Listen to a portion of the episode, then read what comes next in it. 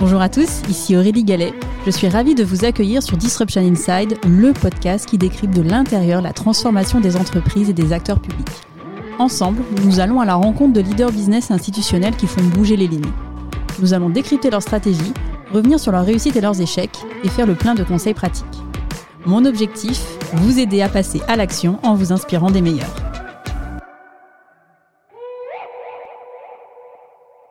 Bonjour à tous.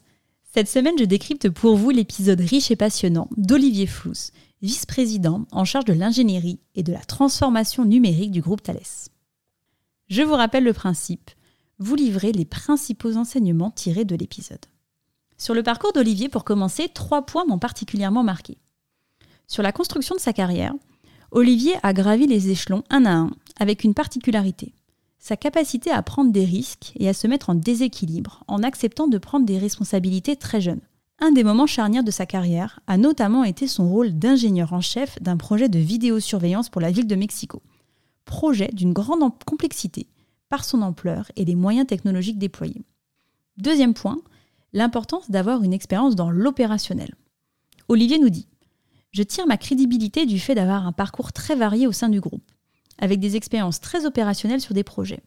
Ça rend mon discours très crédible car très ancré sur la réalité opérationnelle de mon parcours. Alors cet ancrage, il peut se matérialiser différemment en fonction de l'état d'avancement de votre carrière. Post-opérationnel pur en début, de carrière en particulier, versus action concrète pour rester proche du terrain à mesure que vous gravissez les échelons. Troisième et dernier message que j'ai trouvé particulièrement inspirant, en particulier pour les plus jeunes qui nous écoutent, c'est la vision d'Olivier du rôle d'ingénieur. Il nous dit Être un ingénieur, c'est avoir la chance de changer le monde. Vous êtes parmi ceux qui font. On fait les choses et on fait que le monde se transforme pour en faire un lieu à la fois plus sûr, plus durable et plus inclusif. Sur la transformation numérique du groupe, il y a beaucoup, beaucoup de choses à dire. Mais si on s'en tient à l'essentiel. La première chose, c'est le postulat de départ. Olivier nous dit Il ne suffit pas d'être un acteur de haute technologie pour être un acteur du digital. La transformation numérique, ce n'est pas une transformation technologique, mais avant tout une transformation business et une transformation culturelle. Comme Olivier l'a rappelé dans l'épisode, ce postulat n'était pas une évidence pour les dirigeants de Thales en 2017. Alors ce postulat s'est retrouvé dans les deux piliers adressés dans le cadre du programme de transformation digitale du groupe Thales. Le premier pilier porte sur la transformation des offres. Olivier nous dit Ce qui caractérise les produits du numérique, ce sont des produits qui offrent une expérience utilisateur excellente et que cette expérience utilisateur s'améliore en continu dans le temps. On passe d'un monde où les produits étaient construits pour durer à un monde où les produits sont construits pour évoluer. On en retient quatre principaux impacts pour Thales.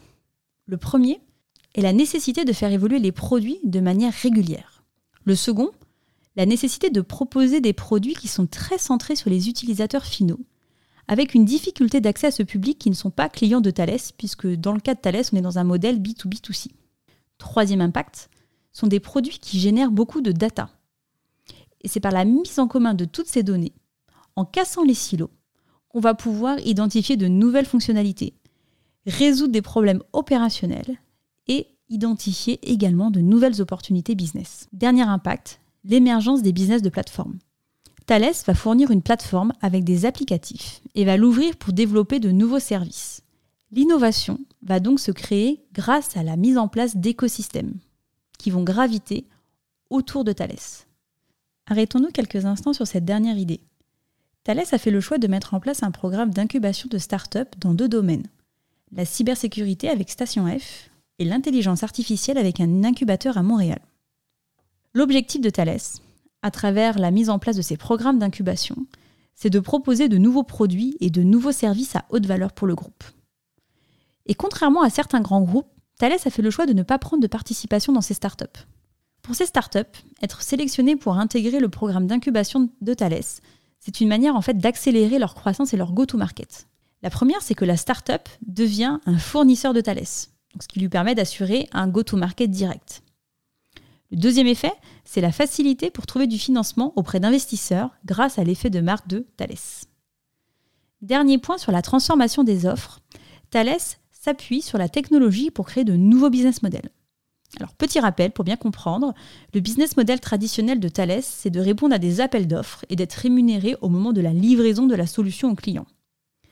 Avec le digital, Thales se positionne de plus en plus sur le business model du SaaS, qui lui se caractérise par un investissement qui est plus faible des clients au démarrage et une rémunération à l'usage, c'est-à-dire une rémunération qui est fonction des résultats opérationnels et de la qualité de service proposé. Un exemple, pour que ce soit un peu plus concret pour vous, Thales a lancé la première plateforme de travail collaboratif française homologuée diffusion restreinte.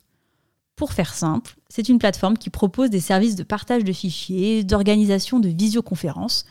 Le business model de ce service, c'est une offre as a service, c'est-à-dire le paiement d'un abonnement par utilisateur du service.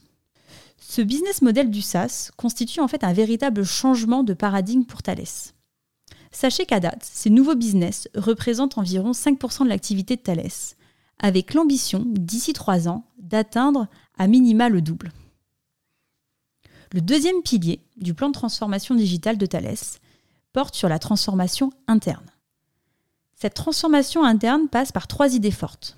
La première est celle d'offrir aux employés de Thales une expérience digitale qui soit la meilleure possible. Alors naturellement, hein, ce défi s'est accéléré avec la crise sanitaire qui a vu une accélération très forte de l'usage des outils digitaux pour travailler à distance. La seconde idée c'est celle de valoriser les données disponibles en cassant les silos entre les différentes business units du groupe. L'idée, c'est de prendre de meilleures décisions, mieux comprendre les opérations et améliorer globalement la performance industrielle de Thales. Dernier point, la transformation culturelle, qui revêt selon Olivier d'une importance de premier plan. Elle se caractérise notamment chez Thales par la mise en œuvre d'une culture agile, vocable qui est aujourd'hui largement entré dans les mœurs. Mais pour Olivier, culture agile signifie une culture d'apprentissage permanent.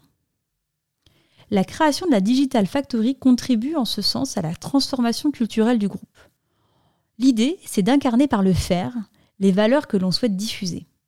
La Digital Factory de Thales sert de phare au reste du groupe et inspire les business units.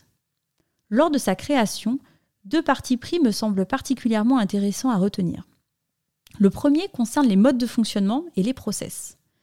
Olivier nous dit avoir été assez extrême au démarrage pour se prémunir contre le risque de se voir imposer des contraintes.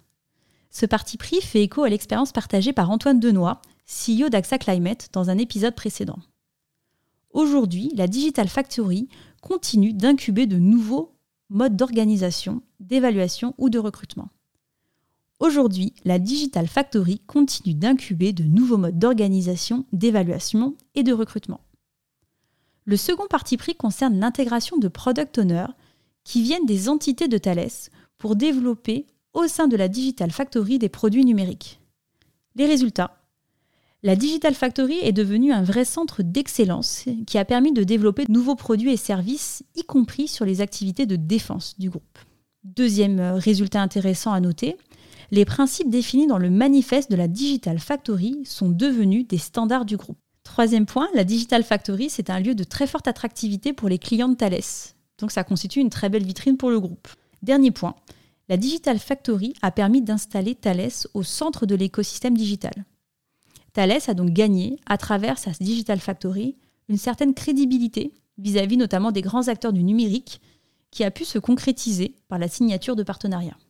Alors parmi les nombreux défis hein, qui restent à relever par Thales, une idée forte à retenir la difficile équation à résoudre par les corporates entre d'une part une évaluation de la performance des grandes entreprises sur leur PNL et d'autre part l'investissement nécessaire dans de nouveaux business models qui par nature prennent du temps à décoller. Alors ce que nous dit Olivier, c'est que les grandes entreprises pourraient avoir la tentation de préserver leur PNL en n'investissant pas dans de nouveaux modèles d'affaires qui vont mettre plusieurs années à décoller, voire ne jamais décoller. Olivier y voit deux risques pour les entreprises se priver tout d'abord des nouveaux relais de croissance liés à ces nouveaux business models. Deuxième risque, se priver d'attirer les talents du numérique qui ont envie de travailler dans des entreprises qui innovent et donc par conséquent de laisser le territoire des nouveaux business models aux startups.